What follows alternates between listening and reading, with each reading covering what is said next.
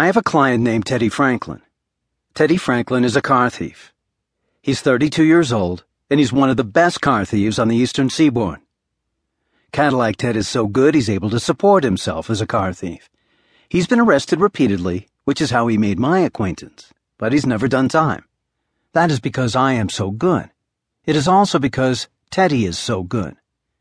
Teddy is as cute as a shithouse rat. He's an expert. He never leaves any prints. He never does anything in the presence of unreliable people who might turn out to be witnesses for the prosecution. He does not become attached to any of the cars he steals, but unloads them within an hour or so of the instant that he steals them. If you have a car with a kill switch cutting out the ignition, and Teddy wants your car, he'll have it started within 30 seconds of the time that he spots your car. If you have a car with a hidden burglar alarm, Teddy will have that alarm disabled before it's even gone off. If you have a crook lock, a steel bar immobilizing the steering wheel and brake, he will remove it inside of a minute. I do not know how Teddy does this, but Teddy assures me that he does do it, and I'm sure he does have some professional secrets. The only device that Teddy admits to be sufficient to defeat him is the invention which shuts off the gas and the ignition and seals the hood shut so that Teddy cannot get at the wires and jump them. I don't know, Teddy said. I don't think I can beat that one. Short of taking a torch to it, I don't think I can do it.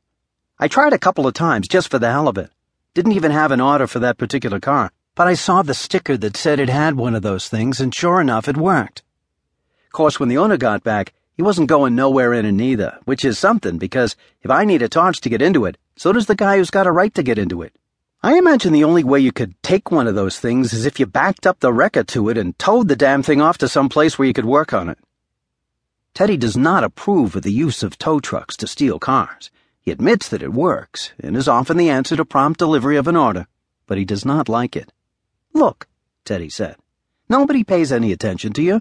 You got an order for a Porsche, you get your CB, and you go out in your car to one of the shopping malls and you drive around until you see the one you want. Now, you don't want to fuck around all day in a shopping plaza doing things to somebody else's car. Nobody else will pay any attention to you, but shopping ain't like movies. You don't know when the son of a bitch is gonna get his new shirts or whatever he came there for, finish his fucking errands, and come back and catch you. He does, he's probably not gonna like it. He won't be pleased, you know? He's liable to get rude with you. Some of these bastards are carrying now, and you never know what some nutty civilian's gonna do. He sees you catching his car and he's heeled. You sit in Howard Johnson's, you have a beer and you look out the window at the movie parking lot, and you see something you want drive in. Then the people get out and they lock it. You know pretty well for sure they won't come back out for two hours. They're going to eat the popcorn. They will drink the Coke. They will watch the previews. They will laugh their asses off at Peter Sellers. And you'll have the car halfway to Hartford, Connecticut before they finish their first candy bar. Same thing with you see something you want and the guy's parking it on a street near a nice restaurant and getting out with his girlfriend and they go in.